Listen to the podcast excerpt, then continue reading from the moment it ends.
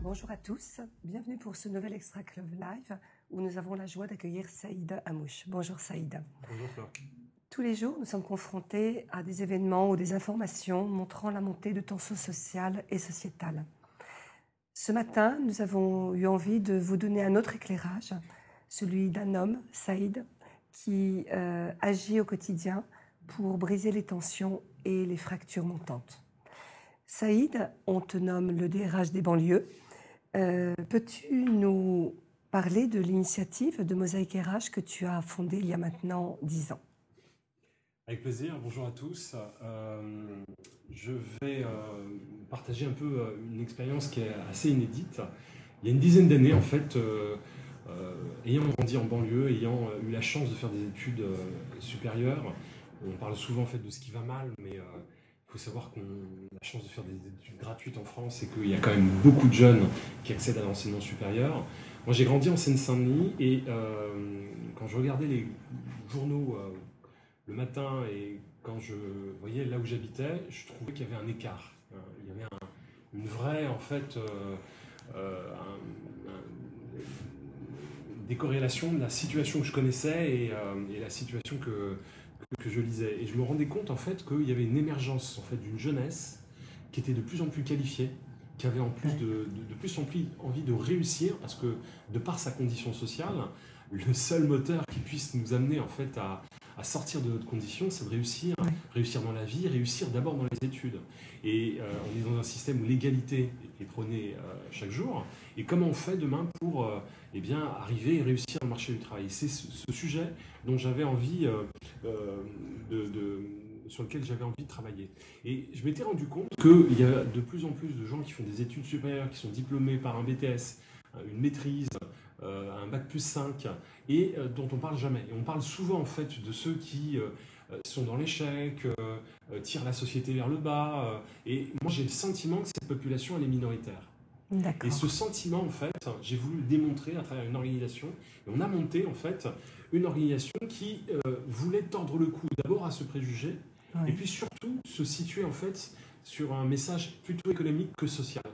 Parce qu'en réalité, euh, toutes les entreprises aujourd'hui ont besoin de compétences.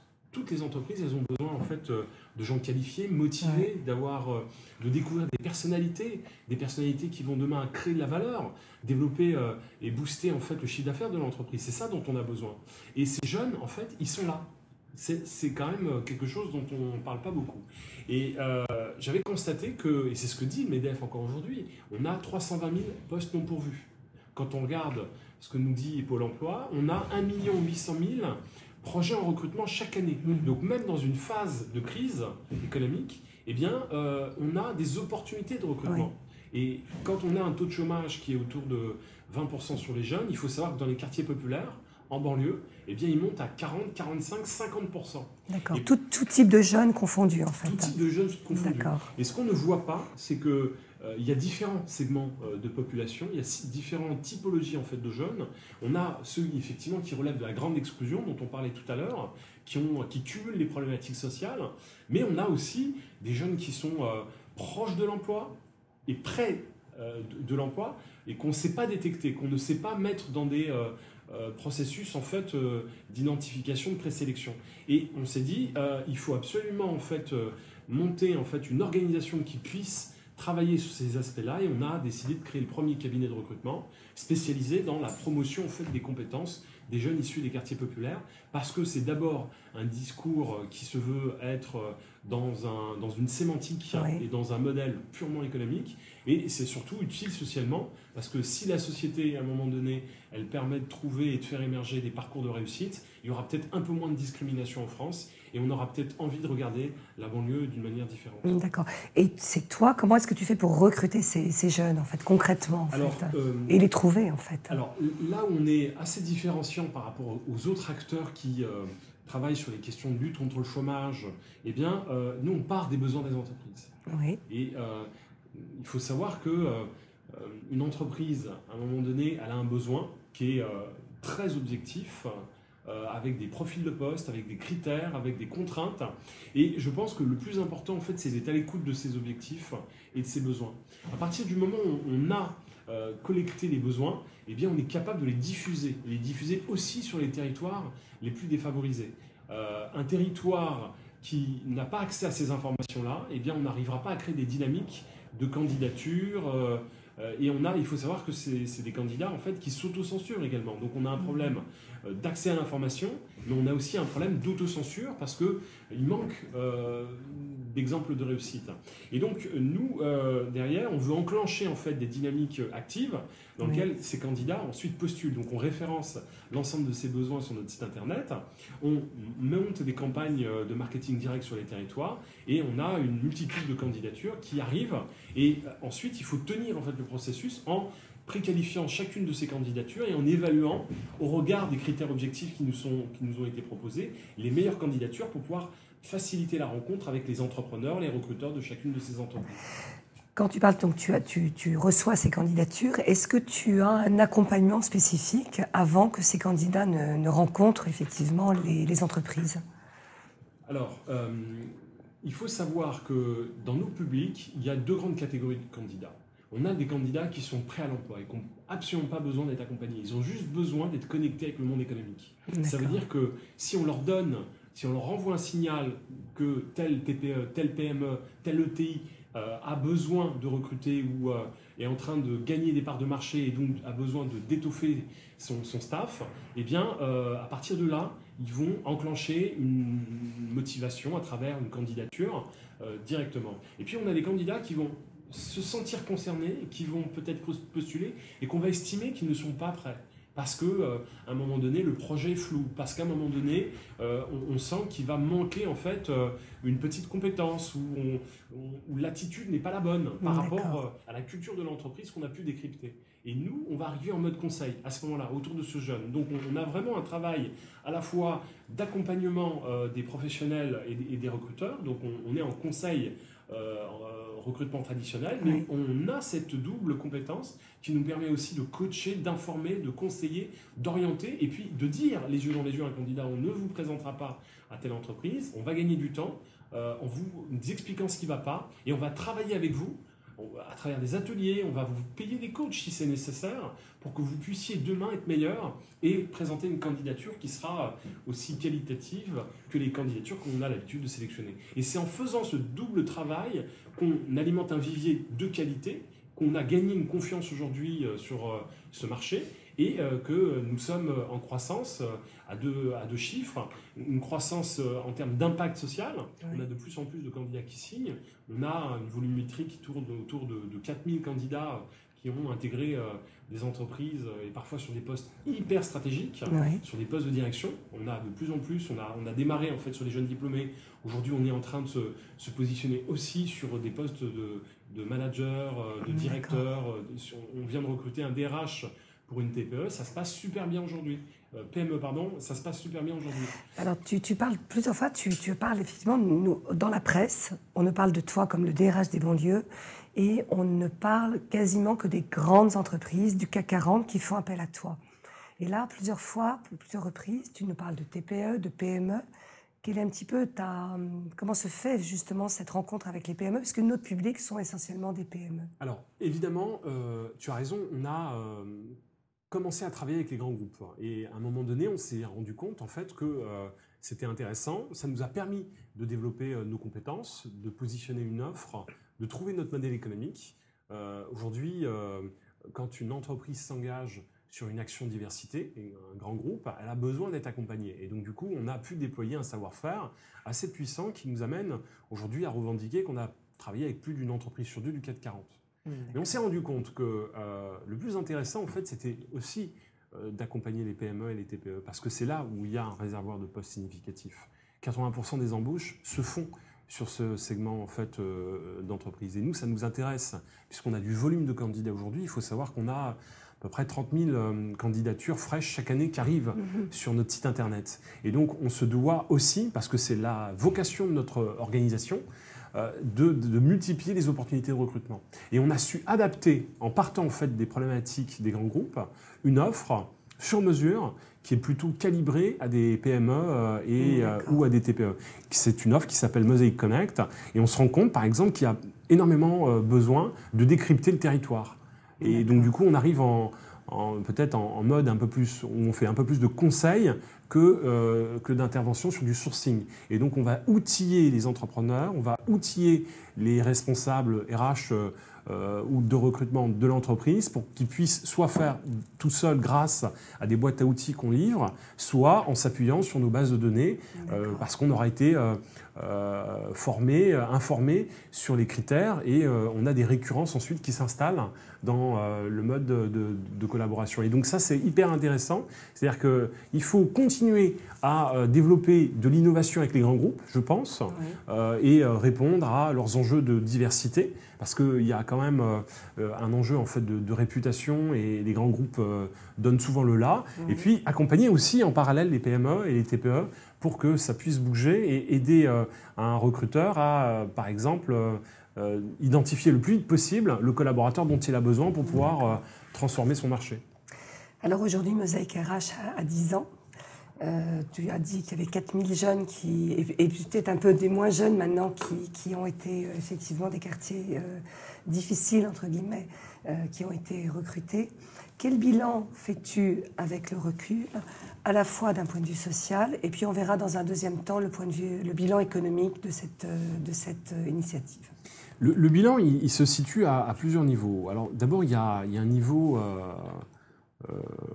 purement social, c'est-à-dire qu'on on se rend compte que, avec du recul que finalement on a tous des préjugés et que euh, bah, parfois euh, la force de notre préjugé va nous perturber euh, dans nos décisions euh, lorsqu'on est euh, euh, dans nos organisations et ça va avoir une conséquence négative en termes de productivité, en termes de développement euh, et en termes d'innovation. Et je pense que c'est hyper important de prendre conscience de ces préjugés pour se rendre compte que finalement une candidature qui vient d'une université ou d'un territoire euh, moins privilégié, eh bien, euh, ça induit pas forcément un, succès. On, a, on est tous dans cette course frénétique d'aller chercher des candidats euh, issus de grandes écoles, venant en fait de territoires euh, ou en tout cas de, de monde éducatif que l'on connaît. Et donc ça nous rassure. Et donc du coup, on est dans des habitudes où on va plutôt rester dans l'entre-soi plutôt que d'être dans l'ouverture. L'ouverture, ça nécessite un effort, un effort sur soi, un effort euh, par rapport à son écosystème, s'adapter, discuter, réadapter son discours par rapport à d'autres acteurs. Et donc tout ça, ça nécessite un effort. Et cet effort, soit on a le temps de le fournir, soit on, do- on doit passer par des spécialistes qui nous accompagnent pour aller le plus vite possible et réduire euh, le, le temps nécessaire pour pouvoir surpasser. Et donc la déconstruction, en fait, est fondamentale dans la réussite de la maîtrise d'un bon processus de, de- de recrutement. Donc ça veut dire que quand tu discutes avec un, un dirigeant ou un DRH qui a besoin effectivement d'un d'un collaborateur, tu l'aides justement dans cette démarche de, de déconstruction du stéréotype et C'est ça. Donc on va, on va, on va, in fine, travailler la déconstruction. On ne va pas se focaliser là-dessus. Oui. Nous, ce qui nous intéresse, c'est un peu euh, le débat qu'on a eu il y a une dizaine d'années sur le CV anonyme. Faut-il ou non des CV anonymes? Nous, on pense qu'il faut arrêter de cacher les candidats et plutôt les montrer. Parce que si on montre les candidats, on donne envie. On donne envie parce que le candidat, euh, il va nous faire... euh, il va nous faire part de sa motivation, il va nous expliquer d'où il vient, il va nous expliquer pourquoi il a envie de réussir et quelles sont les compétences Ouais. qu'il peut mettre à disposition auprès de, de- de- de l'entrepreneur ou de l'organisation qui, le- qui est potentiellement capable de le recruter. Et ça, c'est intéressant.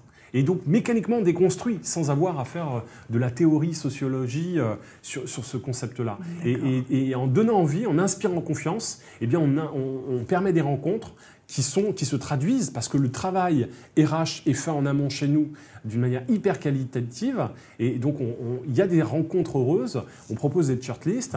Et in fine, ça se passe plutôt bien parce que euh, on est en fait sur ce fameux segment en fait de candidats prêts à l'emploi. Ce sont des talents avant tout. Oui, d'accord.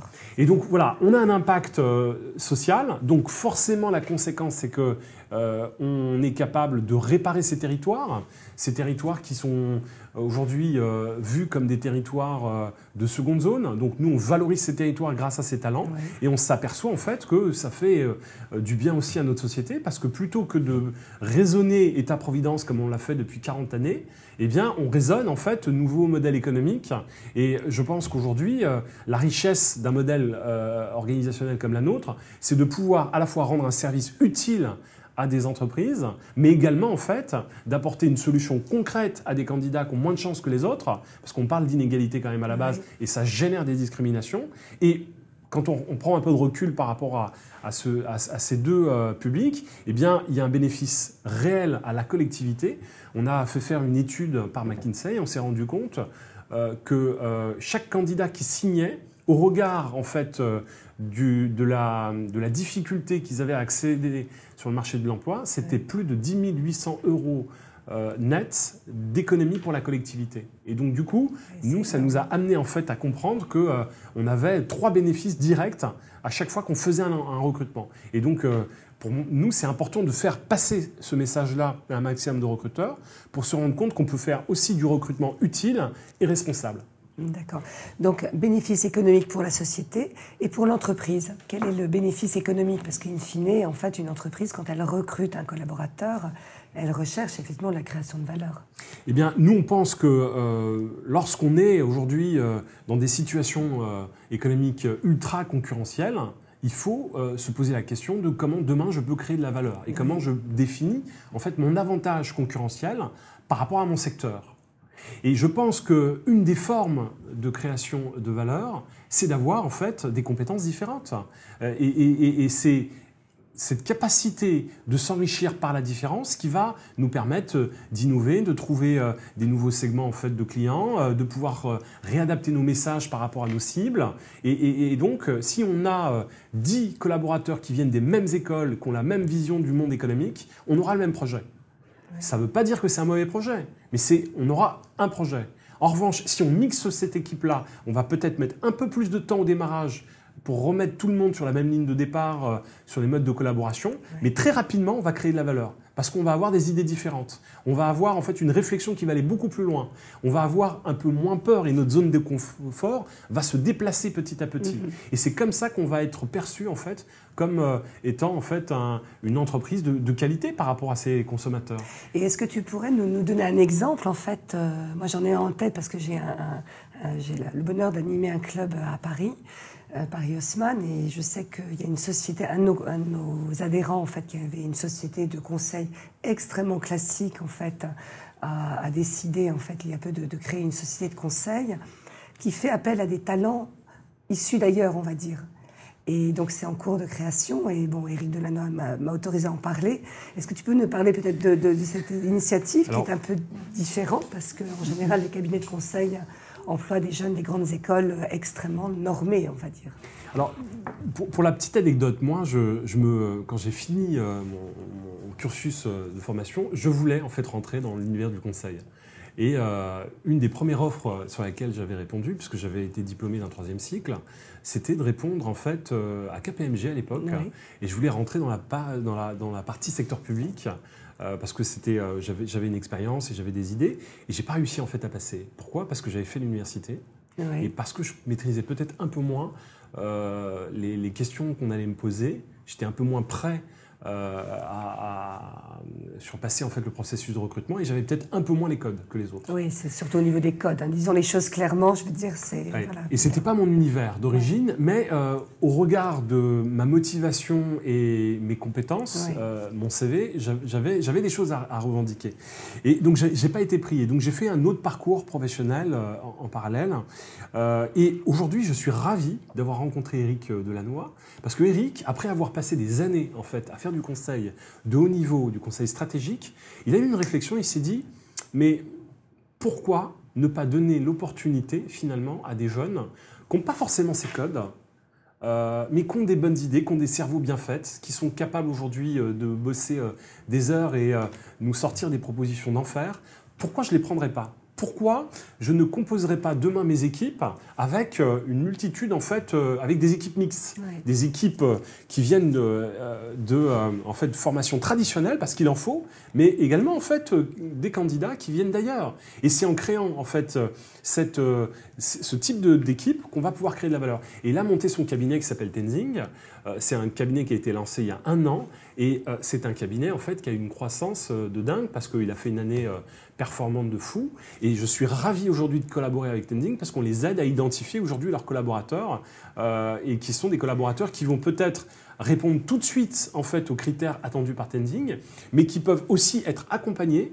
Il y a une démarche en fait de type académie qui est proposée par Tending où il y a une espèce de parcours de, remise à niveau accéléré euh, en interne pour pouvoir euh, justement présenter en fait leurs consultants auprès d'entreprises. Et je suis certain que demain, Tenzing va gagner euh, des parts de marché euh, au, Big Four. Euh, Donc là, on, a pris un exemple. Je ne voudrais pas faire trop de publicité parce que ce n'est pas l'objectif, mais c'était pour montrer effectivement qu'on commence à avoir des sociétés. Donc il ne s'agit pas non seulement de, de, recruter des jeunes qui sont effectivement issus de, quartiers un petit peu difficiles et qui ont effectivement un profil qui ne serait pas dans les codes classiques des entre guillemets, parce que je ne sais pas quels sont les codes classiques.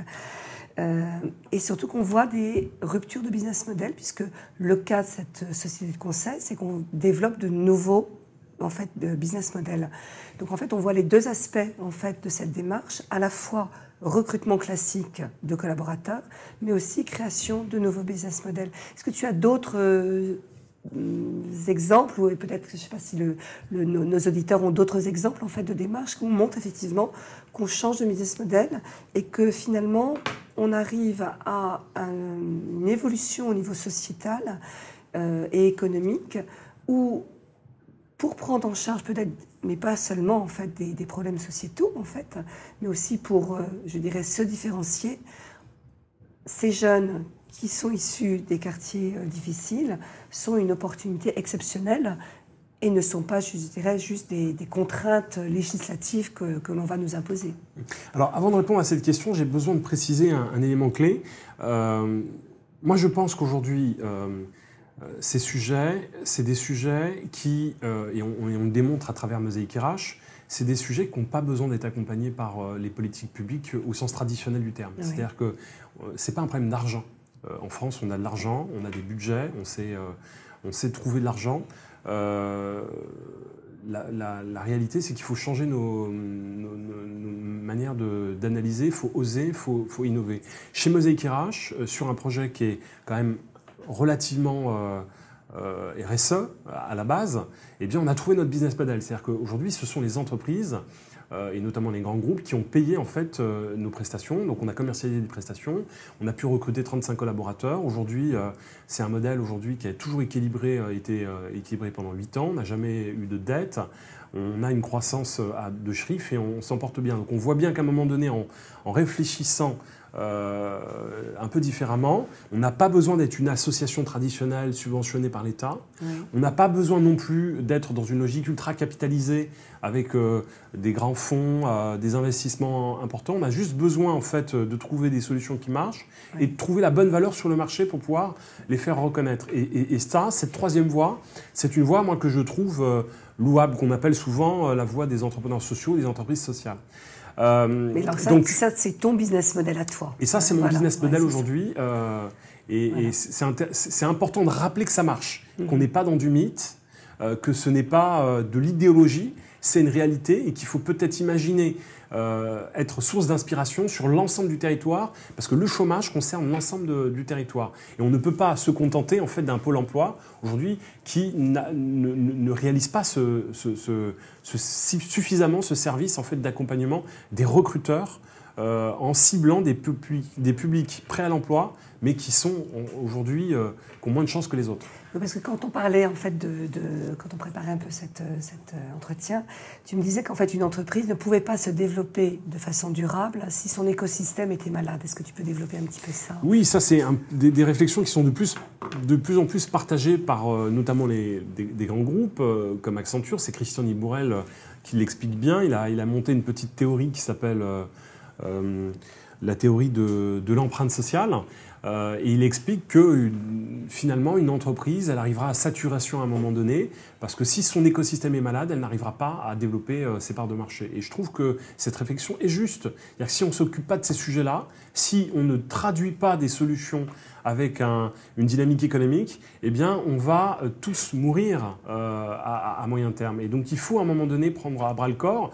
Et si on, arrive à créer en fait de l'équilibre social, si chacun trouve sa place dans le système, parce que tout le monde peut trouver sa place dans le système, eh bien, on, rendra nos, organisations plus vertueuses, avec peut-être un peu plus de valeur humaine, et donc forcément de la valeur économique in fine forcément de la valeur économique.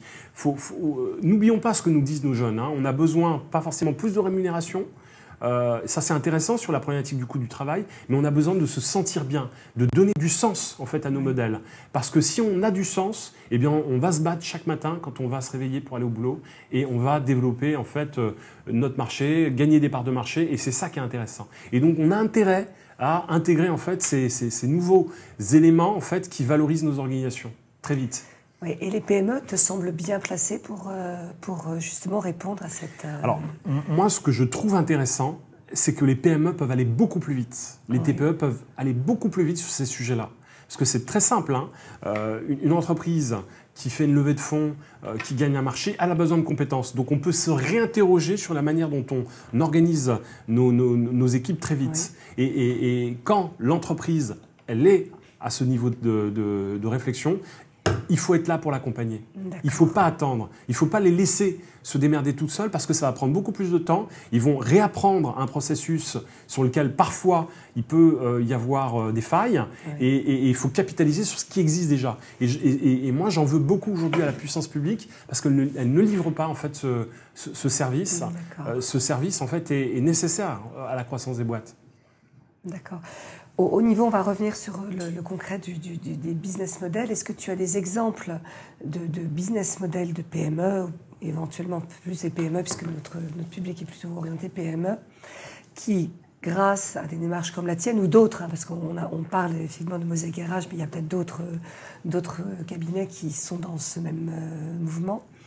Euh, est-ce que tu as l'exemple à nous montrer concrètement d'entreprises qui ont changé leur business model en employant des, jeunes, un peu comme... Euh, Alors, moi, moi je, j'aurais évoqué en fait un, cas très intéressant d'une, entreprise familiale. C'était, euh, c'est, une PME en fait qui, à un moment donné, refait les toits euh, des différentes maisons. voilà, ils sont spécialisés là-dessus. l'entrepreneur, à la base, il avait deux PME. Donc il avait deux fils, une fille, une fille qui n'était absolument pas intéressée qui, est parti plutôt. Euh, Attention, c'est la journée de la femme, alors pas de stéréotypes. mais, je décris ce qui s'est passé dans la famille. Elle a plutôt fait le choix en fait d'une carrière artistique. Un garçon euh, qui a plutôt voulu faire le choix en fait euh, d'une orientation école de commerce, donc plutôt business, et un, autre qui a intégré la, cellule familiale. Et donc, il s'est passé la question, en fait, à un moment donné, en fait, de la renouvelle, du renouvellement des générations. Et quand le papa a décidé en fait euh, de quitter la boîte, il s'est posé la question de qui allait reprendre en fait euh, cette PME. Donc euh, il y en avait une qui était très orientée et il avait accompagné son fils pour reprendre une des deux PME. Et il en restait une en fait sur laquelle il n'avait pas en fait de main dessus et il considérait que c'était compliqué que son fils fasse les deux. Et donc il est venu nous voir en se disant voilà moi j'ai un problème, c'est un problème de transmission. Ce problème de transmission, je ne veux pas le traiter d'une manière traditionnelle. Ce que je veux, moi, c'est de recruter un jeune qui soit un peu polyvalent, qui n'a pas peur d'être à 7 heures du mat sur le chantier, qui n'a pas peur euh, de euh, se retrousser les mains, qui est capable de faire euh, un business plan, de discuter avec un banquier, mais aussi d'aller chercher des clients, mais aussi de parler avec les ouvriers. Et je vais le former. Je vais me donner deux ans. Et ensemble, donc on va le prendre sur un, un boulot de manager, s'il démontre, on va le passer directeur. Et si ça fonctionne bien euh, au bout de deux ans, eh bien, on pourra se poser la question de la transmission. Et je suis prêt, en fait, à euh, imaginer un système de financement pour lui permettre, s'il n'a pas les moyens, de reprendre l'entreprise. Ça, c'est intéressant. Ça, c'est intéressant parce qu'on règle deux problèmes. On règle un problème en fait d'identification de compétences dans cette PME, mais on règle aussi le problème de la continuité in fine de cette PME. Est-ce qu'elle doit être achetée? Est-ce qu'on doit la vendre n'importe comment? Ou est-ce qu'on doit transmettre cette PME à un jeune qui a envie d'y croire, qui a envie simplement de revendiquer qu'il ne veut plus être vu comme un fils d'ouvrier, mais être qu'on reconnaisse sa réussite sur le fruit de son travail? Eh bien ça, c'est l'illustration parfaite de la méritocratie, et c'est pour ça qu'on s'est créé. D'accord. Et alors, tu as du recul par rapport à ce recrutement, en fait Alors, on a du recul aujourd'hui. La transmission, c'est pas faite pour plein de raisons, parce que c'était un, projet en fait euh, d'origine, euh, avec euh, un certain nombre de contraintes. On a bien géré la partie RH. La partie RH, elle, elle, a, elle a, plutôt bien fonctionné parce que le jeune s'est épanoui. et ensuite, après, il a réussi à tenir son poste. Et ensuite, voilà, je pense qu'il y avait deux projets dans un en réalité. Hein. Il y avait le projet de recruter un bon collaborateur pour tenir l'entreprise. Est-ce qu'il avait la fibre d'un entrepreneur? C'est une question.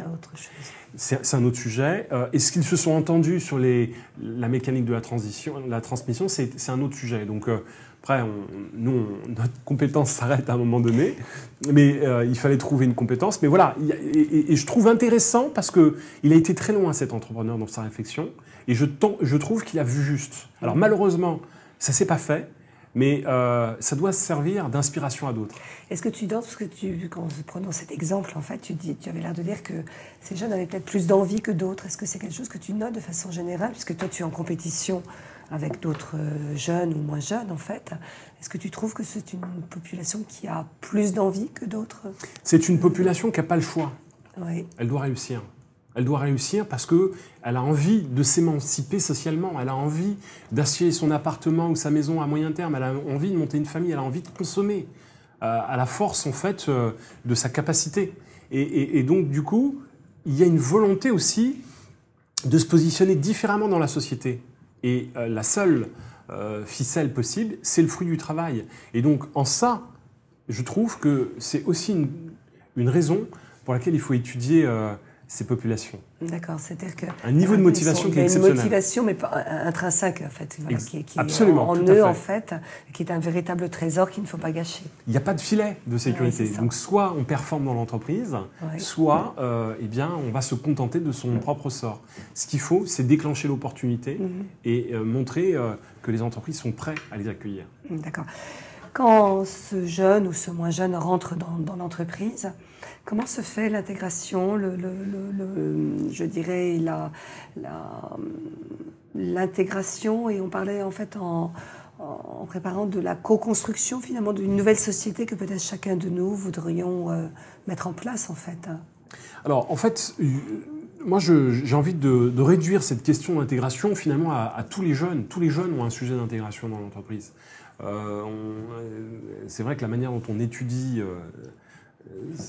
comment fonctionne une entreprise euh, à l'université, à l'école euh, et la réalité, il y a toujours un décalage. Donc il y a toujours une phase d'intégration. Certains ont peut-être besoin euh, d'un temps d'intégration. mais en fait, c'est juste la, question de la position du manager. Est-ce que le manager est dans une posture de manager ouvert, de management ouvert et, si c'est le cas, ça va se faire naturellement et très facilement. Si on cherche à dupliquer des modèles ancestraux qui ont fait la force de la France il y a quelques années, mais qui ne correspondent plus finalement à la situation sociale dans laquelle on est, eh bien on risque de se planter. Donc il faut, euh, je pense, interroger le mode de management euh, et en considérant les jeunes, qu'ils soient issus des quartiers populaires ou de la banlieue ou de n'importe quel milieu, de la même manière.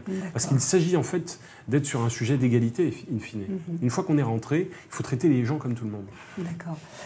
Autre sujet, c'est le partenariat public-privé. C'est un sujet que tu vois comme étant important en fait et de pouvant se développer en fait.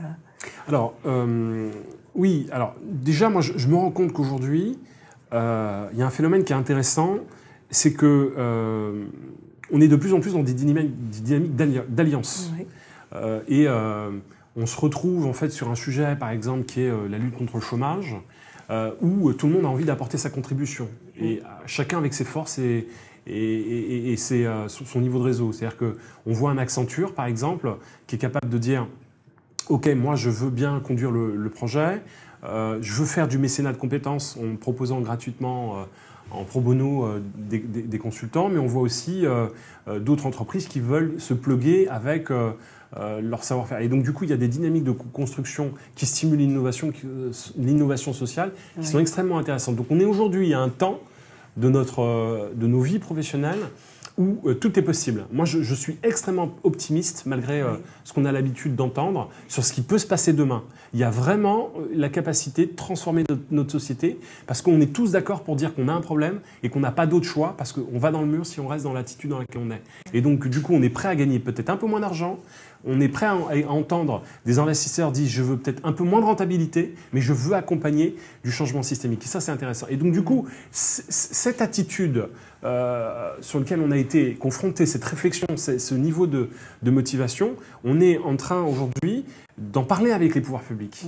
De leur dire voilà, euh, dans l'écosystème, il y a les entreprises privées. Les entreprises privées, elles bougent. Les investisseurs, ils bougent. Ils ont envie d'agir. Vous devez prendre votre responsabilité en tant que responsable politique ou décideur euh, ou leader politique demain.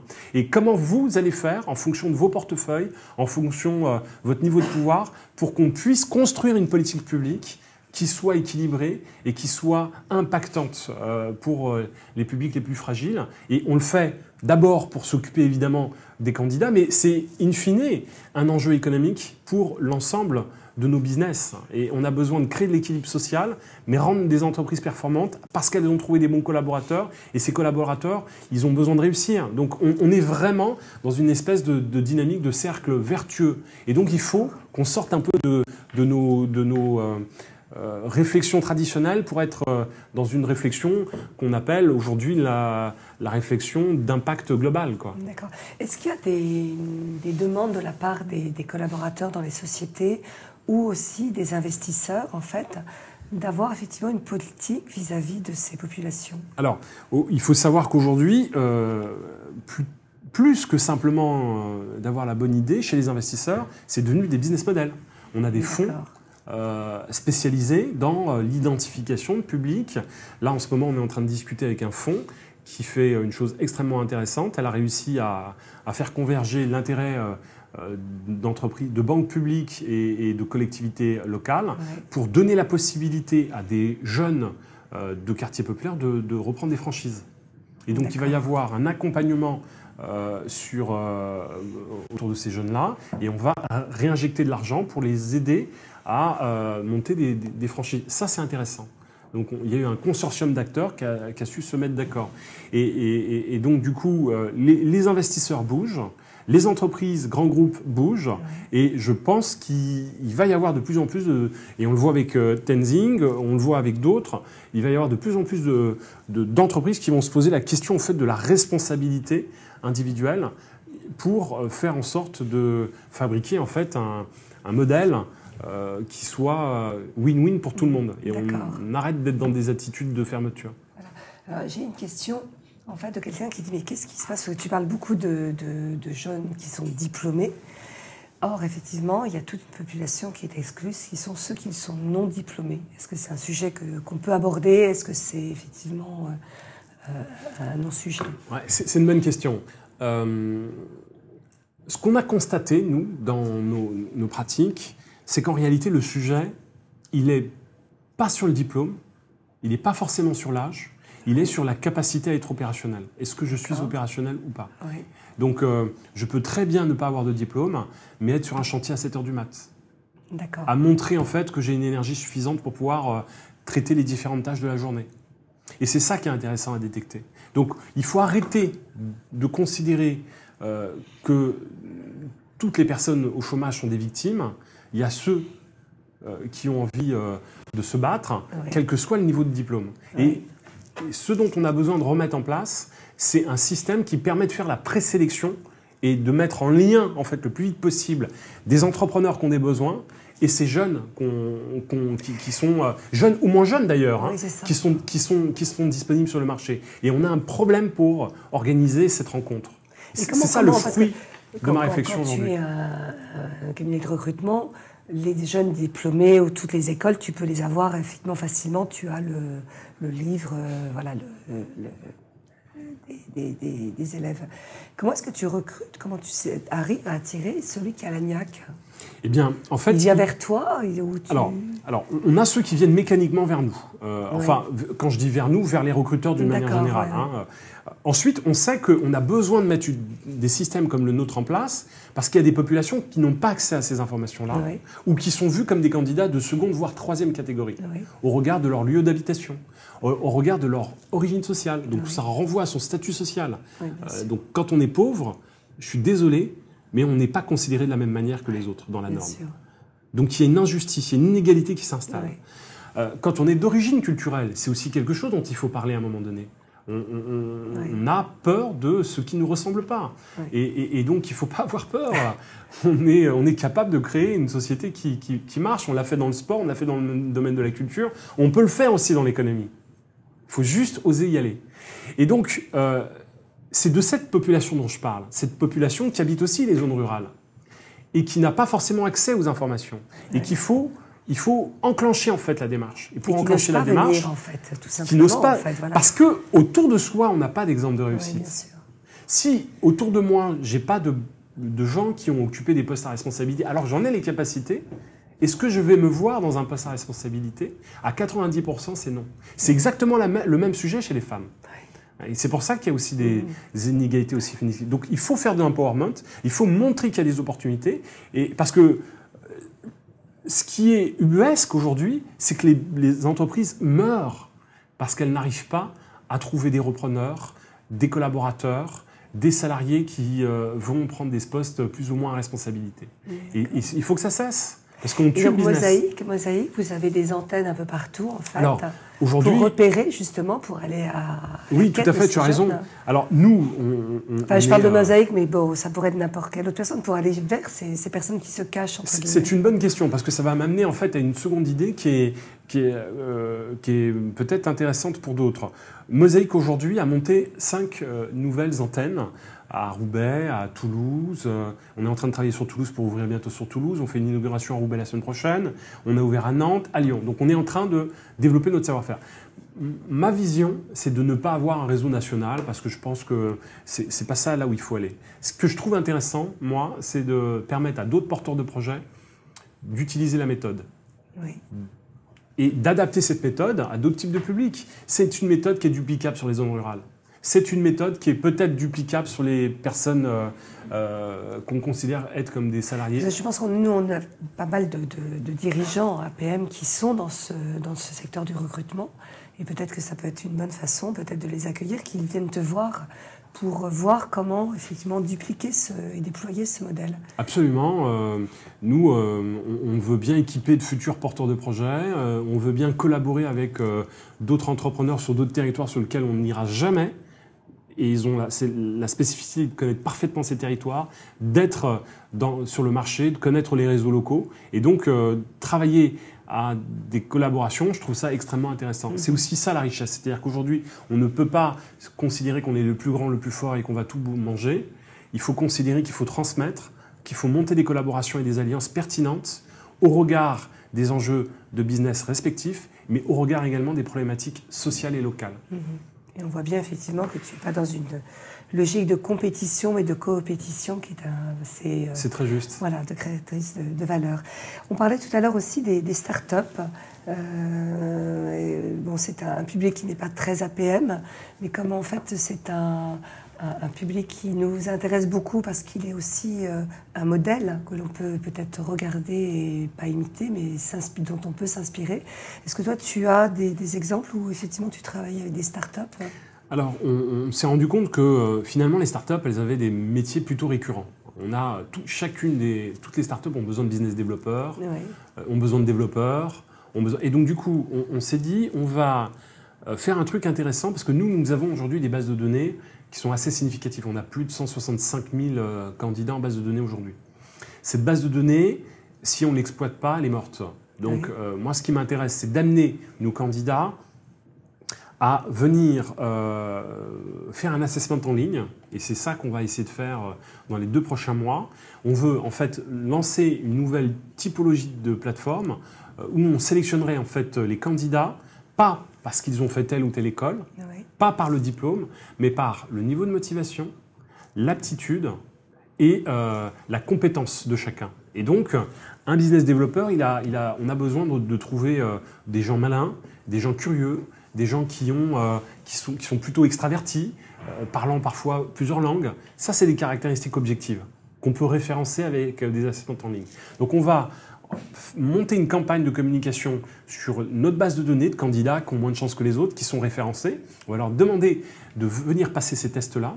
Et on va ouvrir cette base de données à toutes les entreprises. Aujourd'hui, le réflexe, c'est quand j'ai un besoin, je publie mon besoin sur mon site. Mais alors, il publie son besoin très concrètement. C'est euh, logiquement, bah, j'ai besoin d'un comptable. Euh, mais là, il ne va pas faire ça. Eh ben, eh ben, il va, le, comment le, Alors, tout le, savoir-faire, ça va être de réadapter la lecture. Alors, il y a des gens qui vont nous dire j'ai besoin de, euh, mobilité, flexibilité. Ça, il va falloir retranscrire par rapport à tes Exactement. Et donc, du coup, on va travailler avec des spécialistes qui vont nous développer des algorithmes de matching pour aller chercher, en fait, euh, les profils de poste qui correspondent, en fait, à nos bases de données. Et c'est là-dessus qu'on va euh, travailler avec les, startups. Donc ça voudrait dire, en, si je te suis bien, mais tu me, tu me dis si c'est une erreur, qu'en fait vous allez partir d'un candidat qui a finalement un comportement euh, une personnalité. Une personnalité, voilà, c'est beaucoup plus joli et exact. Et par rapport à cette personnalité, finalement, vous allez lui proposer différents types de postes. Et éventuellement, à terme, on pourra le former à ce poste. En fait. Parce que ce qui est plus important, c'est sa personnalité euh, plus que ses compétences et ses acquis, sachant qu'effectivement, pour certains, ils n'en ont pas. Et ses valeurs. Et ses valeurs. valeurs. C'est important de resituer la valeur de, l'individu et son aspiration individuelle. Parce que ce qu'on voit, c'est qu'on est finalement, quand on regarde la trajectoire euh, d'un jeune euh, qui a passé 10 ans dans une carrière professionnelle, c'est souvent en fait des choix qui ne sont pas tout à fait nos propres choix. On nous oriente faire un cheminement, va faire une grande école, va faire tel choix. Et ça ne correspond pas forcément, mais on va faire confiance à son univers de référence, c'est-à-dire souvent la famille, et on va poursuivre une voie. On va commencer à, bosser, on va se rendre compte que plus on avance dans, le poste, on réussit, mais on, pourrait réussir beaucoup moins, et à un moment donné, on va se démotiver. Mm-hmm. Et qu'est-ce qui va se passer? C'est qu'on a souvent des crises, au bout de 10 ans d'expérience professionnelle, on, on invite les collaborateurs à faire des bilans de compétences. Et là, on va se poser la bonne question, qui tu es et à quoi tu aspires? On aurait dû se la poser au moment de l'orientation. Oui, et, tout à fait. et si et donc on arrive à décortiquer en fait la personnalité et que ces personnalités-là, on peut les renvoyer sur le marché, je pense qu'on peut enrichir le marché du travail, on peut enrichir les individus et les organisations. Parce que si on trouve un, bon collaborateur à la bonne place, ça crée de la valeur, ça crée de la richesse et on, gagne des parts de marché. Et c'est comme ça qu'on veut réfléchir aujourd'hui. Et mécaniquement, on fait tomber les barrières des discriminations parce qu'on ne voit plus les, candidats par rapport à leur couleur de peau, leur lieu d'habitation, mais par rapport à ce qu'ils sont. Et je pense que notre organisation se doit aujourd'hui de travailler sur ce champ-là. C'est-à-dire que partons d'une rupture, on nous invite tous à digitaliser nos modèles. On est en train de réfléchir à ça. Donc, si demain on digitalise nos, nos, modèles, faisons en fait de cette difficulté une opportunité nouvelle pour repenser la manière dont on peut recréer en fait plus de valeur. Et là, c'est très intéressant parce qu'en fait, d'une espèce d'obligation légale d'employer telle ou telle population, on voit bien que tu transformes complètement en fait le type d'entreprise et puis aussi la façon de faire, donc le business model, et puis effectivement tout le recrutement pour n'importe quelle entreprise. C'est-à-dire que la façon dont toi tu procèdes avec euh, la population que tu as peut être aussi source d'inspiration pour toutes les populations finalement et ça remixe toutes les, façons de recruter ses collaborateurs. Tout à fait. Et puis après, il faudra s'équiper et sortir un peu de nos zones de confort, peut-être travailler et mener un entretien de recrutement un peu différemment pour pouvoir percevoir tout ça. Et ça, dans les entretiens de recrutement, tu aides les, dirigeants ou les DRH en fait à, mener différemment les entretiens? On peut les équiper, les équiper à, par exemple, euh, ce qu'on sait peu, c'est qu'il faut savoir que lorsqu'on écrit un profil de poste, lorsqu'on le publie sur euh, un site internet ou euh, lorsqu'on écrit une petite annonce dans, un journal, eh bien on peut être condamné pour ça. Donc on a tout intérêt à, connaître la législation en vigueur et à savoir comment on peut allier ses exigences, ses objectifs en tant qu'entrepreneur et la réalité du marché. Et donc du coup ça s'accompagne. On fait du conseil en recrutement, on accompagne à l'écriture d'annonces, à la maîtrise d'un entretien de recrutement. Il faut savoir un truc qui est con, mais c'est très important de le rappeler. Une grande partie en fait des, des, recruteurs ne sont pas formés aux techniques de recrutement. Donc ça génère des dysfonctionnements in fine. Oui. Alors je vais peut-être poser encore une question. Excusez-moi. Cet après-midi, nos dirigeants en fait, qui nous écoutent vont, ou tout de suite, enfin tout à l'heure, vont, vont retourner euh, dans leur entreprise et avec leurs collaborateurs. Qu'est-ce que tu aurais envie qu'ils fassent? Qu'est-ce que tu pourrais leur euh, donner comme conseil opérationnel, en fait, concret? Moi, j'ai envie d'inviter. Et ça, euh, j'ai envie de tenter l'expérience parce que j'ai l'APM. Euh, on est dans le champ d'innovation et notamment grâce à toi, Flore, qu'à travers ton pôle. Moi, j'ai envie de dire à tous ces, ces, entrepreneurs qui ont du mal, qui ont des vraies difficultés à recruter, envoyez-nous vos profils de poste. On va les analyser et on va voir comment on peut vous aider. Parce que c'est pas normal que vous, puissiez, que vous passiez autant de temps. Parfois, c'est 3, 4, 5 mois et on, abandonne le processus de recrutement. Donc moi, je veux être connecté en fait à ces entrepreneurs-là. On, analysera avec nos équipes euh, les problèmes et on essaiera de, de présenter des profils quand, de poste. Quand on va au club, de manière générale, il est rare qu'on ne trouve pas des, adhérents qui se disent j'ai un poste à pouvoir, je ne trouve personne. Donc il faut traiter ce problème. Donc c'est ça, et c'est un vrai, une vraie difficulté. Et à côté, on a un taux de chômage qui est absolument monstrueux. Donc, toi, tu, dis que la solution existe, il suffit juste de faire différemment. Je pense qu'il y a des solutions euh, auxquelles euh, on ne pense pas forcément. Et nous, on serait ravis en fait, de regarder de, près. On a une offre qui est dédiée aux, aux PME on peut se mettre d'accord sur euh, des modes de réalisation. Je suis certain qu'on va réussir à trouver les bons candidats et on va satisfaire l'entreprise. Alors, très Donc si on peut permettre, par exemple, à une dizaine euh, d'entreprises euh, d'être satisfaites dans trois semaines ou quatre semaines, un mois, on aura gagné. Mmh, d'accord. Nos PME, elles sont partout en France. Toi, tu parles de grandes villes. Est-ce que tes candidats sont délocalisables, ils se, baladent. Aujourd'hui, on a un partenariat avec Free qui recrute des techniciens fibres sur l'ensemble de la France. Euh, on arrive à sourcer autant de candidats venant de régions que d'Île-de-France. D'accord, donc c'est pas juste un problème. Parce qu'on arrive soit à les trouver en local, soit parce qu'on arrive à convaincre nos candidats à, être mobiles. D'accord. Et c'est un sujet pour euh, parce qu'on a aussi des clubs à l'étranger. Est-ce que c'est un sujet qui est pris en main par euh, d'autres pays? Est-ce que tu as des, des, sociétés qui font comme toi ailleurs? Parce qu'en France, je ne connais que toi pour le moment, en fait. Mais, effectivement, est-ce qu'il y a d'autres euh, d'autres sociétés J'ai vu des choses euh, du côté de Londres, avec des, cabinets un peu spécialisés. J'ai entendu parler d'une agence d'intérim en Suède. J'ai pas retenu malheureusement le nom. Et puis surtout, nous, on est en train de voir comment on peut monter des partenariats avec Business France. Oui. Il faut savoir que, par exemple, euh, euh, si on revient sur la question du pacte de compétitivité qui avait été euh, lancé en 2012, il y a une mesure, c'est la mesure 30, qui vise en fait à démocratiser les VIE. Ça veut dire quoi? Ça veut dire permettre en fait l'accès aux VIE à des populations qui sont moins favorisées que d'autres. Et donc nous, on pense qu'on peut apporter une contribution pour justement enrichir les viviers de VIE aujourd'hui en France. D'accord. À la convention, tu interviendras, donc à Bordeaux, à les 14 et 15 septembre, et tu interviendras avec quelqu'un qui travaille dans les écoles, mais à un niveau beaucoup plus petit, puisque c'est dans, ça part de la maternelle jusqu'au jusqu'au lycée. Est-ce que c'est important d'avoir, je dirais, un, circuit qui, aille de A à Z, en fait, pour accompagner effectivement? Est-ce que, ou est-ce qu'effectivement, c'est très limité de ne t'intéresser un segment qui sont les, les, étudiants qui sortent d'école ou qui sont en fait en âge de travailler. Moi, je pense qu'il faut très tôt donner de l'ambition aux jeunes et montrer qu'il y a des possibilités, parce qu'il faut absolument tordre de le cou à cette idée de victimisation. On n'est pas des mhm. victimes, euh, euh, on est euh, en fait des individus qui peuvent réussir dans la société. Et ça, c'est euh, la valeur forte que je retiens quand je vois euh, liberté, égalité, fraternité. C'est la méritocratie, c'est quelque chose d'important pour, mhm. pour, nous. Le problème, c'est que quand on croit en ces valeurs, qu'on joue le jeu et que la porte est bloquée sur le marché du travail, il y a un problème. Donc il faut, à mon avis, euh, travailler très tôt sur ces sujets-là et arrêter de travailler en silo. C'est pas l'école maternelle d'un côté, l'école euh, primaire, euh, le lycée, l'université. C'est un processus qui est beaucoup plus large. Et euh, parce qu'il y a des synergies, parce que des populations, il faut les suivre dans la durée aussi. les, le ministère de l'Éducation nationale, il intervient dès le collège, pardon, l'école maternelle jusqu'au l'enseignement supérieur. Donc il a une responsabilité sur l'ensemble du circuit. Donc il faut imaginer des collaborations efficaces avec l'ensemble des acteurs. Donc j'ai aucun problème aujourd'hui.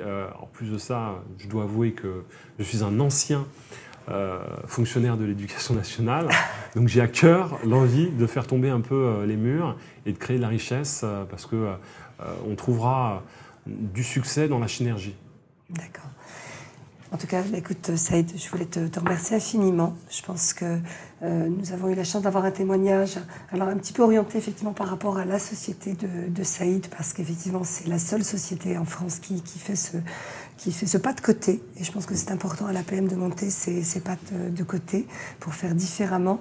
J'espère que ça vous aura donné envie de, tout à l'heure, de, regarder comment faire différemment dans vos entreprises euh, pour le recrutement, mais aussi pour effectivement euh, euh, travailler à un changement sociétal et, et d'agir comme le fait Sadid. Voilà. Merci beaucoup et à très bientôt. Au revoir.